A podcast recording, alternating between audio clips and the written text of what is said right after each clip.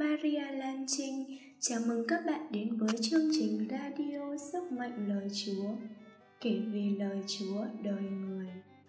Quý thính giả thân mến, những điều tôn giáo dạy về nguồn gốc vũ trụ và con người trong Thánh Kinh đều sai lạc và phản khoa học.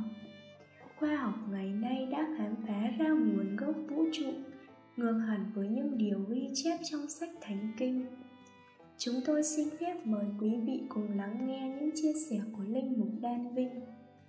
Thứ nhất, phải chăng Thánh Kinh vô lý và phản khoa học?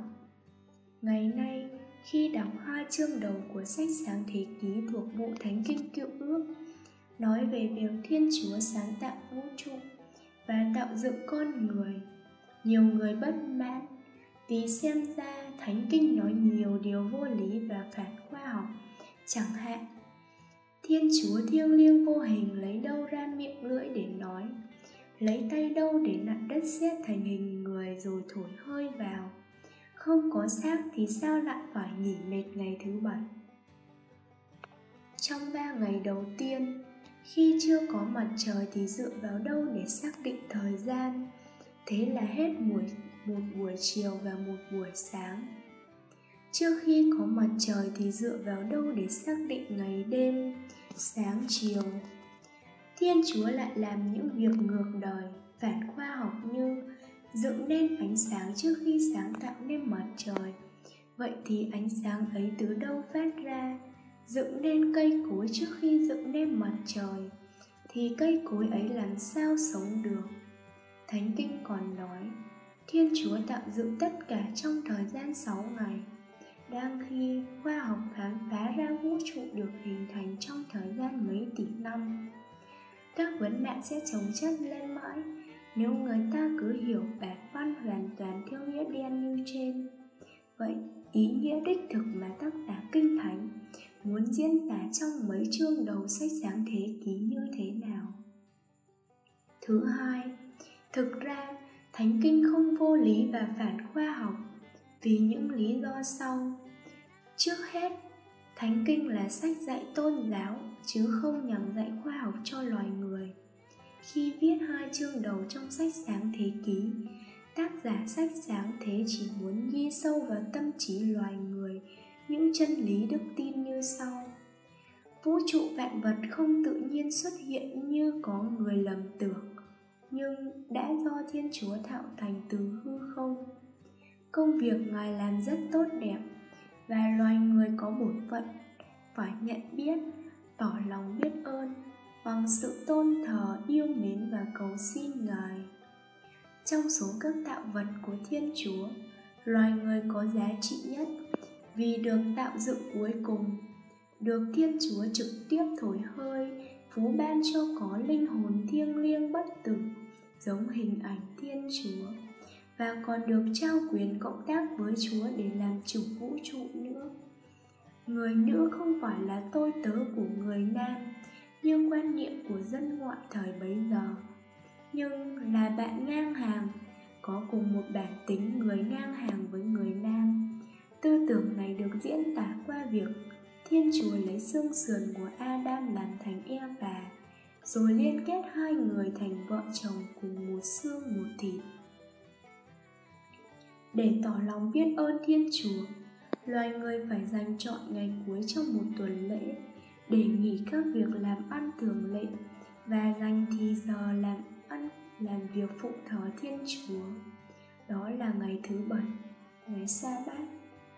Những chân lý ấy vì được nói trước tiên với người Do Thái đương thời là những người có trình độ văn minh thấp kém nên tác giả thánh kinh đã phải dùng lối văn kể chuyện cụ thể, dễ hiểu, phải sử dụng những kiểu nói bình dân, phù hợp với những điều mắt thấy tai nghe.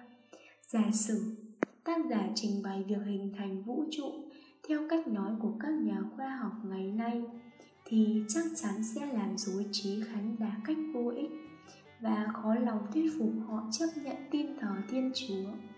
Ngày nay dù đang sống giữa thời đại văn minh khoa học, thế mà trong câu chuyện thường ngày, người ta vẫn thường dùng kiểu nói như, mặt trời mọc ở phương đông, vào mỗi buổi sáng và lặn ở phương tây vào mỗi buổi chiều. Bầu trời hôm nay thật trong xanh, mà không thấy ai lên tiếng phê bình, phản đối.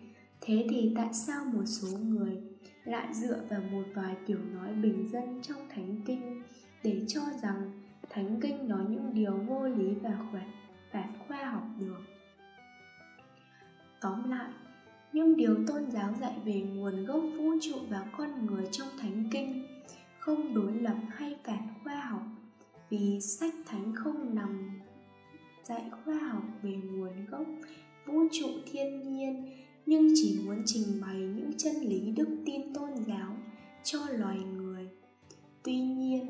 vì được nói trước tiên với người xưa, nên tác giả kinh thánh đã sử dụng lối văn kể chuyện sao cho dễ hiểu, phù hợp với kiến thức và trình độ hiểu biết khoa học của người đương thời. Với các ngài, nhằm giúp họ dễ dàng mở lòng đón nhận đức tin hơn. Hồng iliad đã nói, thực ra, sai lầm nếu có ai muốn đối chiếu trực tiếp kinh thánh và khoa học, vì họ đã không nhận ra rằng kinh thánh và khoa học không đứng trên cùng một bình diện và không đồng một thể loại. Kinh thánh theo đuổi một mục đích khác với mục đích của khoa học. Không khoa học nào có thể phủ nhận khoa nào.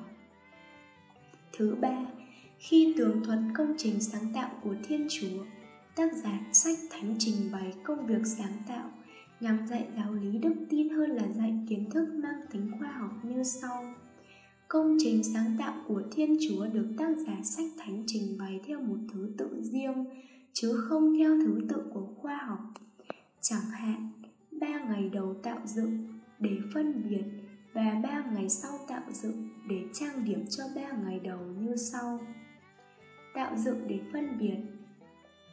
Ngày thứ nhất, thiên chúa tạo dựng nên ánh sáng và phân biệt ánh sáng với bóng tối.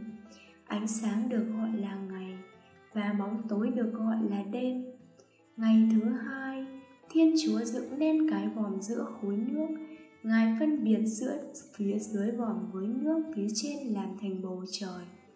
Ngày thứ ba, thiên chúa truyền cho nước phía dưới trời tụ lại làm cho chỗ cạn nhô lên. Ngài gọi chỗ cạn là đất, phân biệt với khối nước tụ lại gọi là biển ngài cho đất phát sinh thảo mộc, hoa trái tạo dựng đệm trang điểm. Ngày thứ tư, thiên chúa trang điểm cho ngày thứ nhất. Ngài dựng nên hai vầng sáng, giúp phân định ngày giờ năm tháng. Ngài gọi vầng sáng lớn chiếu sáng ban ngày là mặt trời và vầng sáng nhỏ soi chiếu ban đêm là mặt trăng. Ngài cũng dựng nên các vì sao tinh tú. Ngày thứ năm, thiên chúa trang điểm cho ngày thứ hai ngài dựng nên chim bay trên trời và cá lộ dưới lòng biển. Ngày thứ sáu, thiên chúa trang điểm cho ngày thứ ba. Ngài dựng nên các loài thú vật và cuối cùng dựng nên các loài người và trao quyền loài người làm chủ trái đất. Thánh hóa ngày thứ bảy.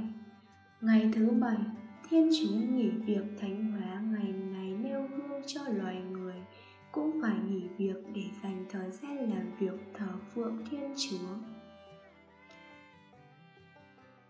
Phút hồi tâm. Lời chúa, tất cả những gì viết trong sách thánh đều do thiên chúa linh hứng và có ích cho việc giảng dạy, biện bác, sửa dạy giáo dục để trở nên công chính.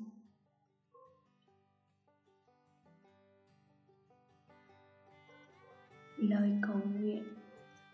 Lạy thiên chúa cha từ bi nhân ái, cha đã linh hứng cho các tác giả sách thánh, hiểu biết thánh ý cha, là muốn cứu độ loài người và đồng thời giúp các ngài dùng kiến thức và ngôn ngữ của mình mà trình bày về công trình sáng tạo và cứu chuộc của cha cho con cái loài người chúng con xin cho chúng con khi đọc thánh kinh biết nhận ra thánh ý của cha và quyết tâm làm theo lời cha dạy để góp phần làm cho danh cha cả sáng, nước cha trị đến, ý cha thể hiện dưới đất cũng như trên trời. Amen. Cảm ơn quý vị và các bạn đã lắng nghe với chương trình radio sức mạnh lời chúa, xin thiên chúa chúc lành cho quý vị và gia đình.